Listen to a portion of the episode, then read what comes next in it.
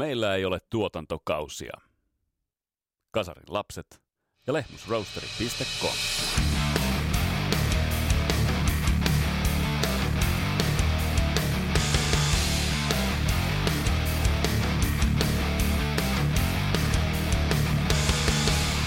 Tässä Kasarlops podcastin jaksossa on vieraana hiljattain Suomessa vierailleen ja parhaillaan Eurooppaa kiertävän Waspin kitaristi Doug Blair. Dougin kanssa puhutaan vähän siitä, että millaista on soittaa Waspissa, millaista on tehdä uutta musaa, äänittää sitä musaa ja millaista on työskennellä Blackie Lawlessin kanssa. Mun nimi on Vesa Wienberg, tää on Kasarlops podcast. Tervetuloa matkaan mukaan!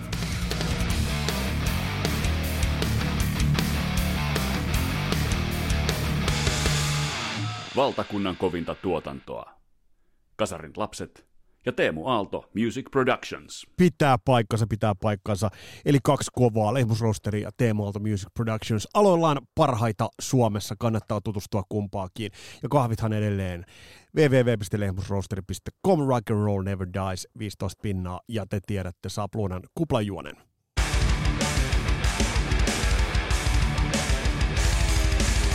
Ää, Mitäs ajankohtaista on? No nyt ensimmäiset kuvat ovat liikanneet siitä, että Motley Crue tekee uutta musiikkia, tai bändi, jota siis kutsutaan tai käyttää sitä nimeä Motley Crue, Bob Rockin kanssa. Ää, no nyt mä oon tietysti väärässä, tai en mä väärässä ole, kun tuottajana Bob Rock, on se laadun tae. Eli väistämättä, kun Bob Rock on puikoissa, hanikoissa, niin se nostaa bändin tuotannon tietylle tasolle. Mitä tuolta on tulossa, mä en odota, ja nyt mä saatan olla väärässä. Sieltä saattaa tulla täyttä timanttia, mutta odotusarvot eivät ole järin korkeat niin kauan kuin siinä on toi porukka sitä tekemässä, mutta se ja sama. Se, mikä oikeastaan enemmän meitä tässä kohtaa koskettaa, niin on se, että tuossa edellisessä jaksossa käytiin läpi vähän tuota Waspin keikkaa, ja asiat saivat itse asiassa hyvin, hyvin loogisen selityksen, kun Black Lawless julkaisi Waspin sivulla erittäin, erittäin tunteisiin menevän ja erittäin rehelliseltä, ainakin vaikuttavan, mutta mulla ei mitään syytä epäillä, miksi toi ei ole rehellisen, ää, apologian siitä, että missä mennään.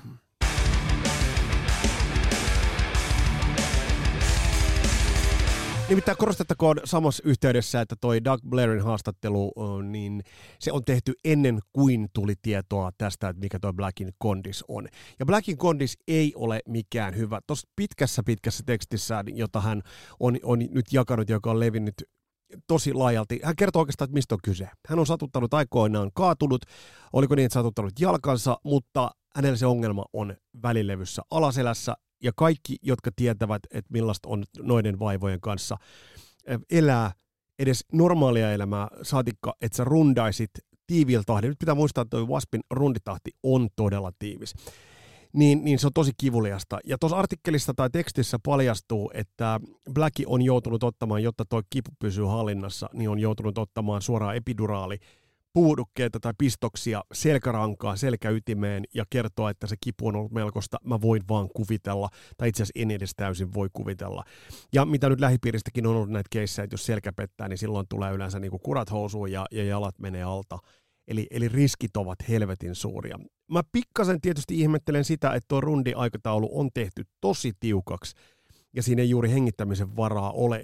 Esimerkiksi stintti, joka olisi alkanut ihan nonstoppina – Suomen keikoista olisi jatkunut Ruotsin läpi ja oikeastaan aina tuonne toukokuun puolelle, kun toi nyt sitten menee, menee niin, niin toi tahti on tiukka, että ainoa vaihtoehto on ollut perua noita päiviä. Ja se, mitä mä Doug Blairin kanssa puhuin ennen haastattelun haastattelun jälkeen ja tuon kirjeen jälkeen myös ollaan viestitelty, niin on, on ilmiselvää. Silloin kun tuota haastattelua tehtiin, niin mä heitin hänelle pienen, pienen kysymyksen siihen, että mikä on Blackin kondis. Uh, hän sanoi, että let's not talk about that in this interview, okay.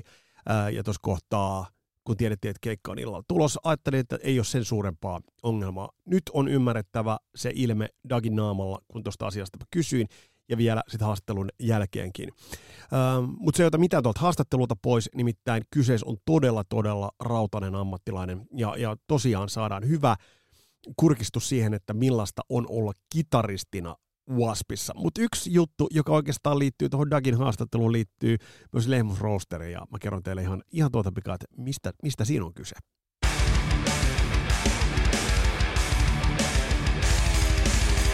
Nimittäin mä sain mun ö, hyvältä ystävältä, joka on myös Dagin ystäviä vinkin, että, että kyseessä on kova kahvijuoja. No totta kai mä nappasin sitten mukaan vähän lehmurosterin kanavakahvia sitten vietiin, vein hänelle ja tuossa haasteluhetkessä. Ja oli mun ihan pakko kysyä, että et, et, miten kovasta kahvijuosta itse asiassa Doug sun kohdalla on kyse? I think that I consistently keep it even, almost like an IV drip. So I have one every few hours pretty much. And I didn't even start drinking coffee until my late 30s. I didn't like it. I didn't like the taste. And then I went to a, an American chain called Starbucks. Yeah. And uh, they put mocha and peppermint in the coffee. And then I fell in love. And then I realized my veins were pumping and I could write 80 pages in an hour and, you know, write 10 songs in 15 minutes. So I, I kind of got hooked on it. But now it's more of a, you know, a mood stabilizer, I would say. It keeps you alert, keeps me from having bad dreams, for example, and I also wake up better in the morning. And I don't over drink it, I don't go crazy and get all like flipping out and shaky. Yeah. Yeah. But you just keep a little bit. I find that I don't drink it before the show, though. Why's that? Because then I get too, I can't loosen up. I can't just be nice and loose. So I don't drink it before the show. But I have one after the show. Okay, that's good. And it doesn't keep me awake. Yeah. Uh, you've been touring now Europe, sold out shows. Uh, how's that been feeling lately? Because uh, you've been touring a lot in the States and now Europe, but, but sold out shows and, and what's going on? Well, it's the pandemic. It, for the European run, we sold tickets for this three years ago. Yeah. The tickets were released in the spring of 2020, right about I think after the pandemic hit and nobody thought it would last. So I think the mm. tickets were released. The dates were for the fall of 2020, and everybody thought it would kind of work its way out during the summer.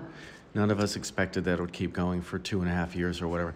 So it got postponed in the fall of 2020 to last spring of 2022, and then the you know the COVID requirements were not consistent enough between countries so we decided to postpone it again to right now.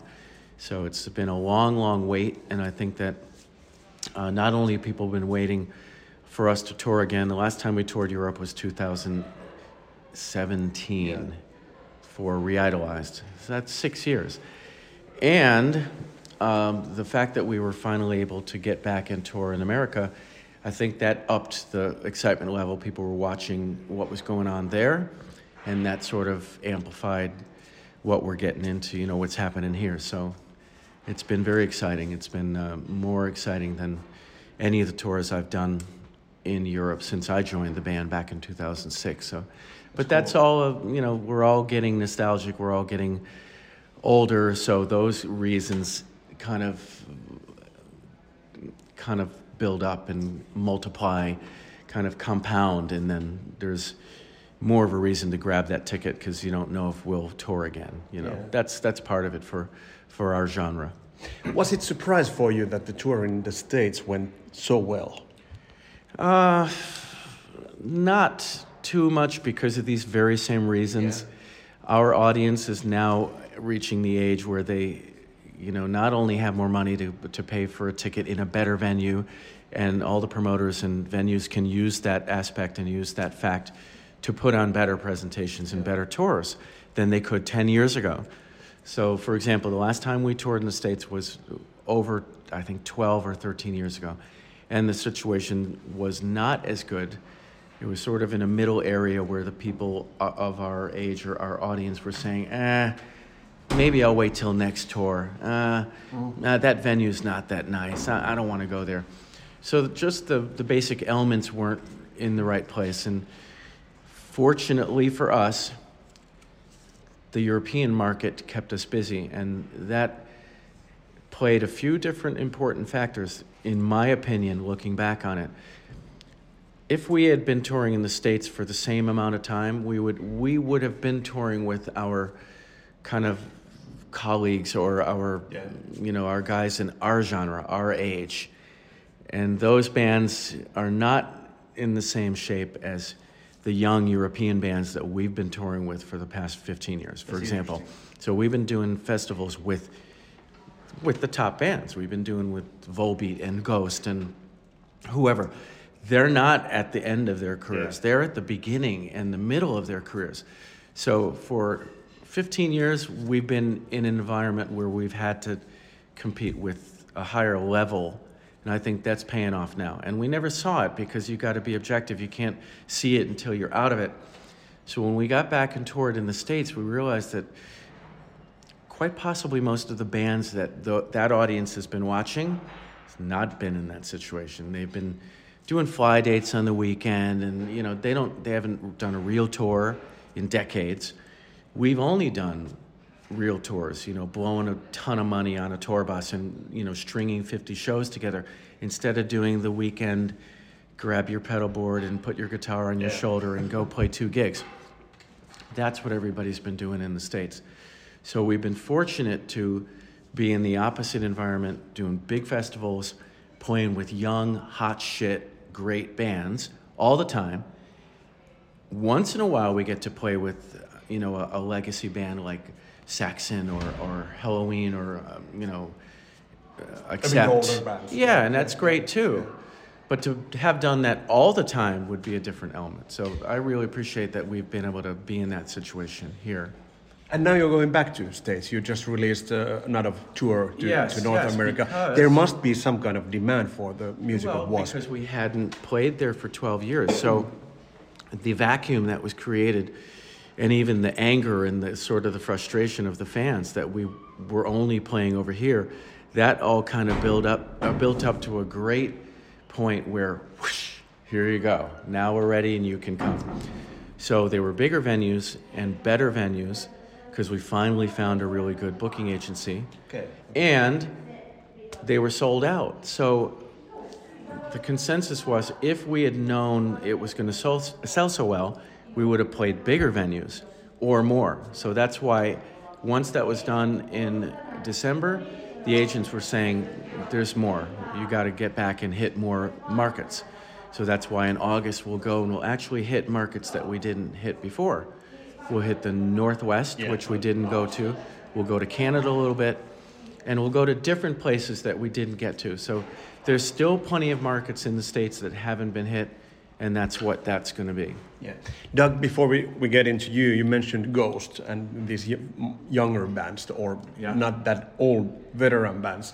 Uh, there's been saying about the genre that rock is dead, that rock and roll is dead. But what meaning does it have that, for example, band like Ghost is going big at the moment? It's, it's kind of showing that hard rock, heavy metal kind of type of music is really not dead. It isn't, and, and it never will be. It's going to be there. It's going to ebb and flow just like any other genre, but I don't think it's going to fade away the way that jazz did.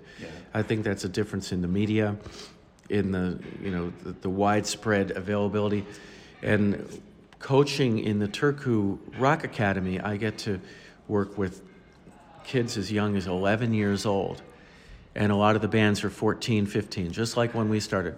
What's amazing to me is that they discover the same bands that I discovered when I was 14. And they discovered, well, Black Sabbath, Iron Maiden, Yeah. uh, Metallica, and Wasp, and Kiss, Yeah. and all the good, you know, all the bands you should discover. Motorhead, punk rock, they discover punk. They go through all the phases that, that I did as a, as a kid. And um, it's not that their parents are showing it to them, they're discovering it on their own. So, again, I think that this kind of music is always going to connect with youth, no matter what. Even if they go through that phase and then go on to rap or whatever, electronic or whatever becomes the new big thing, I think that um, there's always going to be a, a demand and, and sort of a rite of passage that they go through. And um, here in Europe, it's a little more so than the youth in America. The youth in America are split between, I think, loving really old 60s stuff. Like my nephew is 21. He loves all the 60s and 70s. Okay. Doesn't like any of the 80s, doesn't like any of the 90s. He likes some of the new stuff, but he's more into the songwriting, like really good songwriters, Jethro Tull and stuff. And he's 21 and going to Berklee School of Music. So there's there's always going to be these split waves of what's happening over there, but over here, because of the you know the I think the more environment of, of rock and metal, it's going to be more consistent. Yeah. Yeah. You've been uh, in a band now since was it 2005, but the first stint was in the early 90s. Yeah. What do you remember from Donington 92? Oh, I, I, have kept a journal since 1976, so I have it all written down. I can remember those days like they were a couple weeks ago. Uh, the main thing is I was already 29, and I remember going through my 20s with our local band or our regional band thinking, you know, when is it going to happen? How is it going to happen? And our good friends Extreme that we had played with a real lot, they broke yeah. in the 90s yeah. and, and kind of really got going. I auditioned for Doro Pesch from Germany in the early 90s, like 1990 or 89, I can't remember. Came in second place. And I was kind of bummed, but I also kind of thought, well, no, there, there will be something. Yeah. So by the time I was able to audition for WASP, I was already 29, and I kind of thought, wow, this, this should have been when I was 23. Come on. But it, you know, it just takes time, and, and I did the big Crimson Idol tour, and it was awesome. And then things sort of broke apart, and Blackie was going to go solo, and we were going to be his band. And then it didn't end up happening. He ended up getting Chris Holmes, and and Stet, the drummer that I had played with, stayed with the band. But it all worked out fine because at that point, I don't think I would have been ready to stay in that type of lifestyle for that long. Yeah, I, I, don't think it. I think it worked out perfect. That yeah. 2006 came, and I was ready to really do what we're doing now. And that, that must be a good, good decision. But uh, a few of my listeners asked me that asked Doug something about Johnny Rod. Okay. Uh, do you know where, where, Johnny Rod is at the moment? Uh, I've heard he's in the Midwest and kind of playing in cover bands and still the same super personality. He, Johnny's like eight people stuffed into one. His eyes would pop out. And we would sound check, and he would sing Hold On to My Heart, and then we would. He, he knew a million songs, and he sung awesome. Yeah. So it was really great to work with him, but he was in the band before I had joined, so I, yeah. there was some definite history and, and um, I, I, don't know what you'd call it, turbulence yeah. that was going on. So unfortunately, it didn't it didn't last, but it was great to work with with Johnny. He was such a bundle of energy, it, explosion. Yeah. so we would go on stage and we just wondered whether we'd get, you know, hit by him as he bounced around the stage. You had to watch yeah, out for yeah. where Johnny was going. For example, in Donington, you can see that he's really he's, going ballistic. He's just losing his mind. But it was great, and that was part of what you know people loved about the band. So it was part of the evolution between Headless Children and the Crimson Idol era, and then whatever all the stuff that came after that. Yeah. Uh, what does it take for you to play in Wasp? Because uh, Wasp has always been known. Uh, there's a lot of good vocals, yeah. a lot of good harmonies, a lot of good melodies, and, and you you need to play, you need to sing. Uh, what kind of gig that is for a guitar player, if you think it for a moment? Yeah, that's a good question. Um, Just take I'll, your time, no, no, no rush. Well, Coffee I, goes first. I can answer it easy. So in the 80s, I was completely obsessed with the guitar hero guys. Of course, Eddie Van Halen, Neal Schon, Alex Lifeson, Jimmy Page, Jimi Hendrix, Robin Trower, uh, Warren DeMartini, and George Lynch. Right, all those yeah. guys. So during the 80s, my drummer Stet, who ended up getting oh, in Wasp first, yep, he would vote for uh, our, our, sound, our sound engineer would tune our old PA really loud at every show, like they do, they still do. So he would play Photograph by Def Leppard. Then he'd play, I don't know, maybe some Accept or ACDC. Then he'd play some Wasp. And at that point, my drummer loved it, but me and my bass player did not, we didn't get it. I didn't quite get it. I knew he had you know, Blackie had an amazing voice, sort of a male version of Janis Joplin. But what I realized now, looking back, is the reason I didn't connect is because I was so into the guitar hero thing. And of course, Chris and Randy are great, but they weren't they weren't like punching through all the players yeah. the way that those guys were. So at my age, I was just hungry for anybody good It was Yngwie, Nuno Bettencourt, Steve Stevens, all those guys. I was just eating them up. I was so hungry for all that great kind of guitar, Steve Howe, and all the you know all the great stuff. Yeah. And what was happening guitar wise in, in Wasp wasn't wasn't reaching that level, so it didn't connect. But now, after all these decades, I realized that the reason, part of the reason we're here, and a lot of those bands aren't, is because the songwriting and the songs were what were strong. And I always, I always knew this. I liked the songs, but I didn't like the guitar playing enough to go and learn the song. Yeah. But now I can appreciate how great the two-part me- harmonies and all the melodies and all the lyrics and everything were, were way a step higher than than Ratt and Dokken and, and the stuff that kind of gets stuck back in the 80s vein. It was great guitar, but the songs I don't think were as timeless yeah. as what Blackie's been able to do. And that's his lyrics, and that's his way to connect with people in such a broad and such a deep way that the, we could be playing the songs polka yeah. We can do, we could be playing oompa yeah. version of Love Machine. The lyrics still connect yeah. with you know the spirit of what he's singing about. So it could be any style of of song of, of backing music as actually, but the powerful, of course, the powerful guitars and everything you know are what it needs.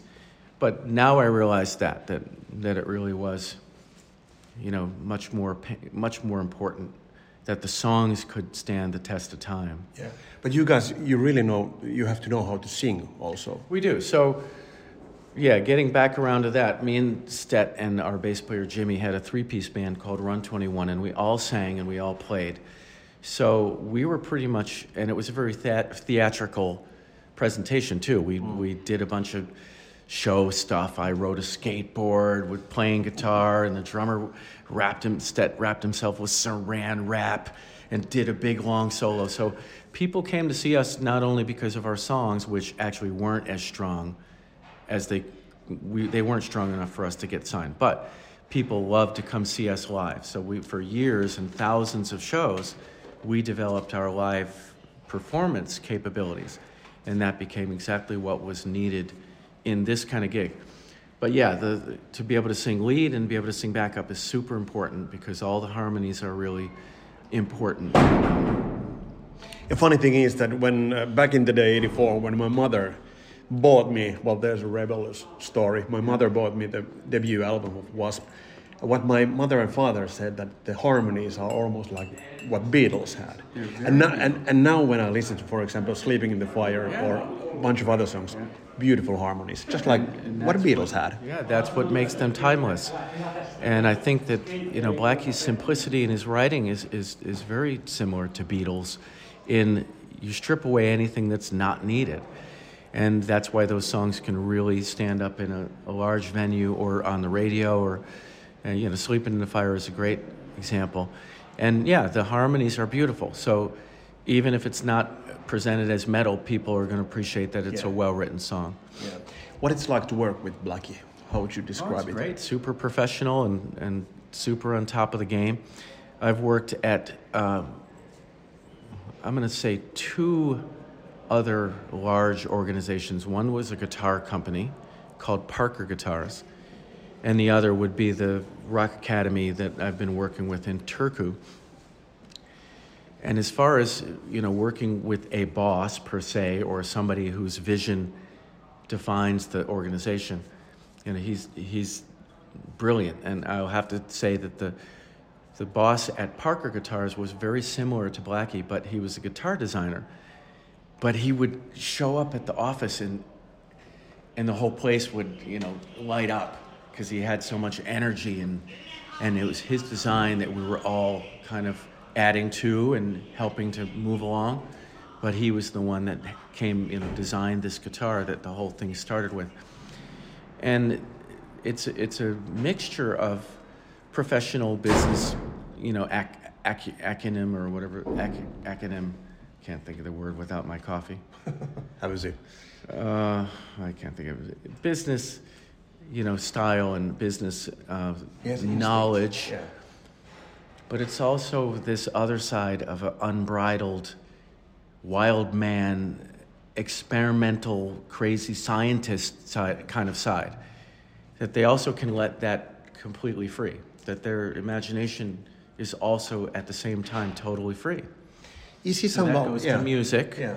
But it also goes to other ideas. The stage show is a good example. Looks good. Yeah, that's it's all somebody that's creative like that will see create. They'll look at anything and see a way to be creative with it. So it's been great to work for for those kind of uh, people or bosses or whatever you want to say. Is he in some way also underrated, or or, or uh, because he's done a long career career, he has he has messed up with, with you know Well, I think substances. that everything evens out in the long run, but I think a lot of, you know, celebrity or or music uh, personalities are really media boosted, Yeah. and behind it, it's not as, you know, there may not be as, as much substance, and I think it all evens out in the long run. Those ones that are kind of more uh, superficial, they fade away faster. And the ones that aren't, people find out about them for hundreds of years, even after they die. And they become bigger afterward, like H.P. Lovecraft or somebody. So, I mean, you can either, you know, try to go for the short, the short run, or you can just be honest and, and, and I think that it, everybody's legacy will, you know, hopefully be be appreciated, you know, in time. Yeah. So underrated is only a that's that's just measured in a certain time frame. Yeah. In the 90s, possibly in the 2000s, most possibly. Maybe now in these eras, we might, you know, his legacy could be rising because the longevity Yeah. Yeah. and the longevity of the music yeah. and the longevity that we can go out and still make new music but carry the old music and and not just you know play only the old music and never make new records like most of the other bands in our genre have especially in the states have Yeah. have reduced themselves to At this point, I really thank you and I really appreciate for you taking this time in the oh, middle Oh, you're of the tour. A couple of more questions. I, I was just going to revisit you asked me what it was like to play guitar in wasp Well, that's that was what I was coming to. Oh, okay. And tell, tell tell us a bit about your gear because there are a lot of guitar players listening to this. Well, my gear here in this band is really quite simple. In in other bands I've worked with and other projects that I'm involved with, it's extremely uh, stretched out or extravagant or uh, unique, if you want to call it innovative. I've got some other instruments that don't have anything to do with regular lead guitar that I, I spend all of the time when I'm not playing with Wasp working on, and that actually is great because it makes me enjoy playing Yeah. uh, regular Yeah, quote yeah. unquote guitar more. If I hadn't stretched out and tried some of these other things, I think I would be bored with regular electric lead guitar. And, you know, what can you do? You can learn the arpeggios and shred and sweeping and all the same.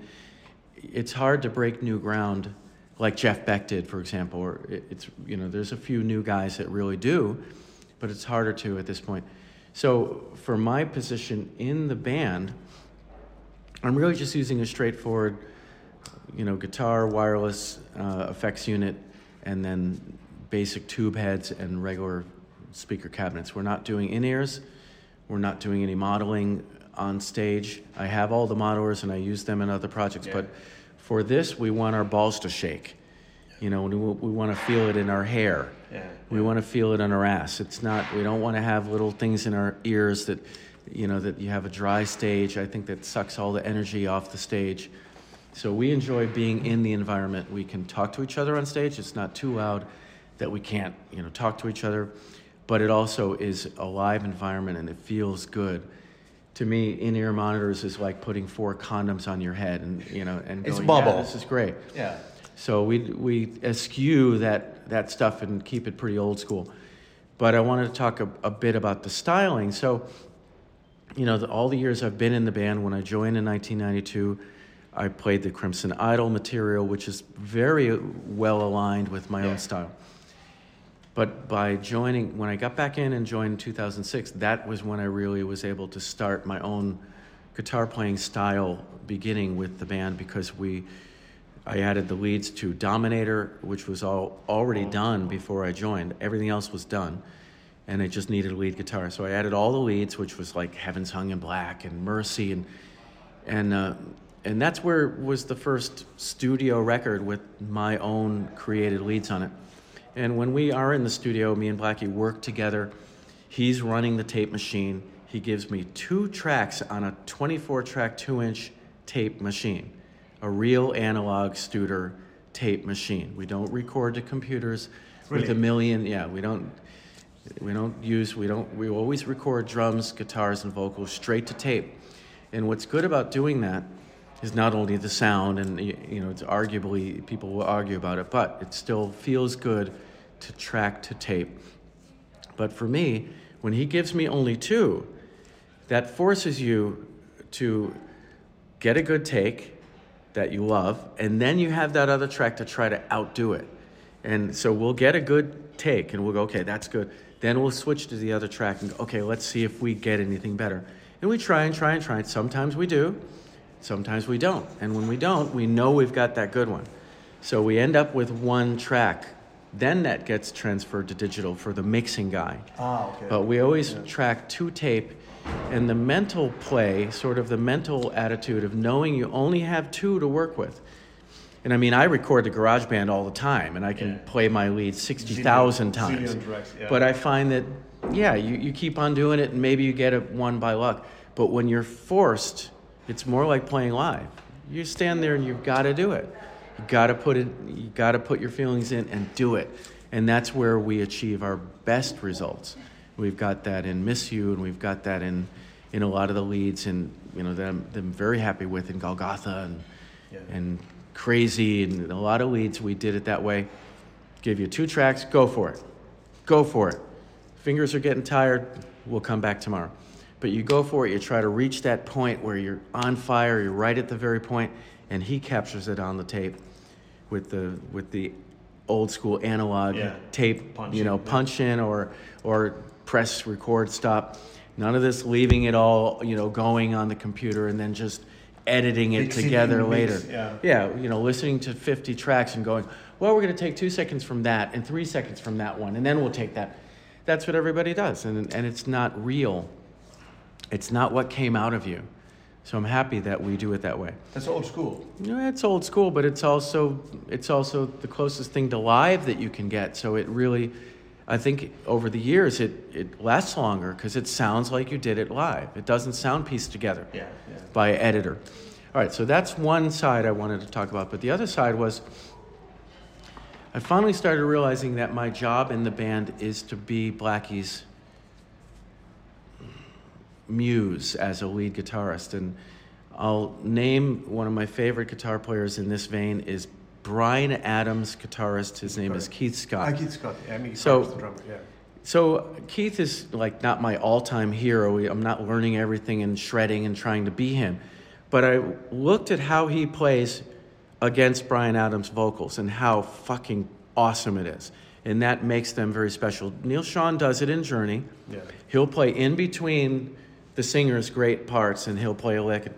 What I've found is that I've been able to find a style, and I think it's pretty much my natural style, that actually fits right in between Blackie's vo- voice. And you hear it on Golgotha, you hear it in, in Miss You, and you hear it not as much in Heaven's Hung in Black because we hadn't discovered it on Dominator, but we started discovering it more.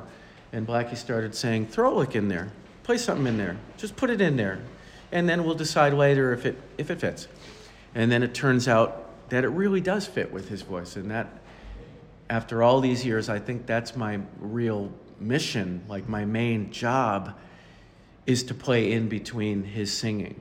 I mean, to play leads on Yeah, my own, yeah. like everybody else Yeah, does, that's yeah, fine. yeah. But not many players are able to find the vocalist that they really blend, they really match with. And I love it. I think that, that Yeah. we have found a really great match. That's interesting because now you mentioned Keith Scott. When I think think about tracks like "It's Only Love" love or "Don't Leave Me Lonely," So it's like so natural. They're almost the same flow. person. Yeah, they're almost the same person. now that you mentioned, it, that's a good point. That's a very good And point. you Doug. watch them. I've, I think I've only seen Bryan Adams live a long time ago, and it was even before I was thinking about this aspect of how they interrelated on stage. So I didn't watch the guitar player and go, wow, let's see how. I just listened to the songs, and he's got like 80 hits in a row. So Yeah, yeah, it's yeah. kind of this hit machine concert. But when you hear a Bryan Adams song, the guitar doesn't jump out as, hey, here's, you know, this is a guitar star. But every one of his, everything he plays flows beautifully in between the vocals and makes every song that much better. And I think that's what is really what my main role has become with, with Wasp. Yeah. Uh, do you need to kind of like practice for the tours, or how do you go through the songs before the tours? Do you need to go do different uh, details from the songs go through, or how would you describe much. it? If we if we pull out a new song we haven't played before, then we'll dig it pretty deep. But being down in Turku with the Rock Academy, I'm playing all the time, and I'm playing these songs a lot, playing a lot of other songs, so they're pretty fresh. We mainly get into rehearsal for the mm, getting used to hearing the live drums again and making sure our amps work right and Yeah. getting back used to singing at full volume and singing together and running, you know, getting our, our wind back. And so getting into rehearsal is less about remembering what we're playing on our instruments as remembering how it feels to play together and how it sounds in a big room loud and all that good stuff. And then by the time we play the first show, it's more about the production guys. It's more about the crew. Yeah, yeah. We're just sort of like the guinea pigs, you know. Go play a song, okay. Play more, one more song, okay. Yeah, yeah. We just have to do it for them Yeah. because they need to get all their technical details together. Yeah. One, one more question, about your playing. Uh, well, we talked about lead parts and lead guitar parts. What about the rhythm parts? Uh, I've always thought that players like Mick Mars or Malcolm Young are great examples of great rhythm players. They certainly are. What, what about you? How, how, how you approach rhythm guitar playing? Well, in the band, I'm not recording the rhythm guitar. Blackie's recording the rhythms, and he's an awesome rhythm guitarist, uh, much better than I am because he's a bass player. So, I mean, I think I play good rhythm guitar, and I hope to record some rhythm guitar on the upcoming record, but it depends on how the song feels. And Blackie's a perfectionist Yeah. on getting that, that groove just. And then I play the lead over it, which is, you know, it's like heaven.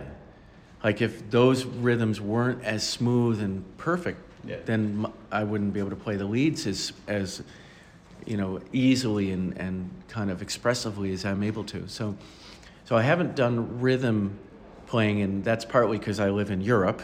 Yeah. But hopefully, I can be in, in LA and be around during more of the recording process. But that has happened not only because Blackie loves to get that precision tuning and precision very uh, critical and very exact. And I think he would rather do it than try to work with someone else and have them do it. But hopefully, I can tr- uh, also uh, add some rhythm guitars too. Yeah. But on the other hand, I love my role as being the lead guitarist Yeah. and being able to come in when the track is done and ready and prepare, or even more so, um, uh, what do you call it? Uh, now my brain is not working again. When you, you know, when you when you just make it up on the spot, Improvise. and when you improvise the whole thing right on the spot, just from how you're feeling, that's when the best stuff comes out. So, if I get to hear the track and it's all ready to go, and I'm kind of still have some distance from it, it's new. I'm not too worn out on it. That's when I think I can uh, create the best leads for it. Yeah. Doug Blair, this has been an honor. Uh, last question, you mentioned new music. Is there new Wasp music coming up? We've been developing a, a slew. We started in January and went right till March when we had to start rehearsing for the tour. So now with the U.S. tour, which was a question mark at that point, now with the U.S. tour, I don't know when we'll be able to get back to. I think in July, June and July, we'll be able to get back to, but they'll start the drums, so I won't Yeah, be. I yeah. won't have to be a part of that. But the main songwriting process, we dug into it pretty deep, and just for fun, I'll explain how lo-fi and how absolute old school. It's not only old school, it's like our first band, like when we're 13. We're sitting in a room with tiny amplifiers and the drummer has a little drum machine and we're just sitting and talking. and playing parts, and then it's recorded on a ghetto blaster because the ghetto blaster is easy to rewind. Go. Yeah, yeah, yeah. So the ghetto blaster is actually the best machine at that stage of the writing because we'll lay down uh, just a verse, then we'll lay down a chorus, and then you can. Yeah. And the song parts are all there for when everybody gets back in June, and then we start developing, the you know, to the next step. So my job of lead guitarist might be quite a bit off still, Yeah, yeah. but really great songs. I'm, Yeah, I'm yeah. excited about them. We look forward to it. Uh, Finland has always loved Wasp. What's your uh, message to all the listeners who, to whom your music is really, really important? Well, it's been a great honor to live in Turku and to experience the lifestyle of Finland and, and work in Ikaalinen and Tampere, and then also come and tour with the band. And I have met so many of my best friends from uh, their love of the of Wasp music. So all I can say is thank you very much, and you know thanks for the support. We've played Sauna Open Air, we've played you know Tuska, and, and just so many great memories of of playing great, bright you know bright night festivals in the summer, and you know dark, cold Oulu in in the winter with the sun setting at 3 p.m. That's So it's- depressing. It's great, and uh, you know the the relationship of the lyrics and the music. Uh, we've been discussing this quite a bit because as I uh, lived here for a while and then went back and explained to Blackie how the song, in particular, "I Want to Be Somebody," what it means to young people here and how it that is different than what it meant to us when we were the same age. That's an interesting aspect, and, and we all have all been kind of discussing it. You know, what, what WASP represented to Sweden and Finland is markedly, you know, different than what it represented to me or people, you know, in our teens and 20s back when it first hit. And that has to do with the environment. It has to do with what the states were like then and what maybe Finland and Sweden was like then. And I wasn't here. All I can do is watch that TV show in Sweden where the guy got up and, you know, they accused him of being crazy because he liked WASP or whatever. Yeah. So it's it's just how society evolved and what you know how the band fit into what was going on, and we're, we're you know very fortunate that uh, that Wasp is a a big part of the kind of fabric of of the heavy music over here. It is in the states as well, but there was a lot more competition. There was Kiss, Yeah. you know, and there were other bands that kind of overshadowed a little bit. So when you say underrated, I think that in the 80s they were underrated. But it, then again, there was a lot of competition, and Yeah, there were yeah. there were there was Angel, and there was, you know, Jafria and Whitesnake, and there were hundreds of bands Good bands. all yeah all fighting for this little slice whereas in europe i think wasp was very different than whatever else was going on Yeah. Because when, So they when, really when I, stood out. Yeah. When I went to Florida to be an exchange student in '89, yeah uh, my friends there, uh, they didn't even know Wasp. they didn't even know them wow And, and that, that was interesting because I was said that this is huge in Europe. yeah well that's that has to do with regions look at Manowar Yeah. nobody knows Manowar in america but they actually moved and operated Yeah, in europe yeah. and didn't even really operate in the states but certain bands really hit in Europe, and I think because of these societal reasons Yeah. is partly why, because the society connected with that lyric and what he was singing about in a much different way, Yeah. in, in more of a powerful way. And I say to Blackie, I say, when we were teens and we were 20s, we kind of felt like we could do anything and we could be anybody we wanted. It was the 80s. Everybody was partying. Van Halen, partying. Yeah. So that lyric didn't hold as much weight. And Yeah. we've talked about it a lot. That's good And thing. he agrees. He, he Yeah. you know, Blackie moved to LA with $18 Yeah. and built his way up. And that was common. You know, Axl Rose moved to Yeah. LA. You Yeah. know, Bret Michaels did. lots of people moved, and they didn't have the feeling that they couldn't be somebody. They they felt like it, they're just going to go for it. And I don't know if it's true because I didn't grow up here, but I think that the reason the lyric holds more weight is maybe the youth was looking at that and going, "I want that." Yeah, yeah. Maybe they felt it was harder to get Yeah, that. that's true. So I think, a- and speaking to lots of the young people that I've gotten to know in, in the music program, in the Rock Academy program, I think that might partly be still part of it, is that they see that band and that lyric as, wow. Yeah. yeah. Whereas in the States, you had Alice Cooper, you had, yeah. and what, he- you know, that lyric or, I think I want to be somebody who's really the one that connected. And it just, you know, it just didn't connect the same way. Yeah. They were partying with Round and Round and, Yeah, and, yeah. and, you know, Dokken and, Yeah, there's there's a big difference there. Doug Blair, the last question. Uh, you seem to be a happy man at the moment. Am I correct? Yeah, I've always been happy. I've, I'm getting old, and it's just like I've been old. I've been old since I joined the band, but you you can't look at it as numbers. But it's been great to have the opportunity to live in a different country and still operate in a band that's based in the states and be able to go back and tour in the states, and then to be able to come back over here and, and tour over here. So these years, you know, the, the, the nostalgia aspect is growing. So hopefully we will, you know, release more than one more record and all that good stuff and keep on, you know, looking at it as a as a current thing and not only as the old music.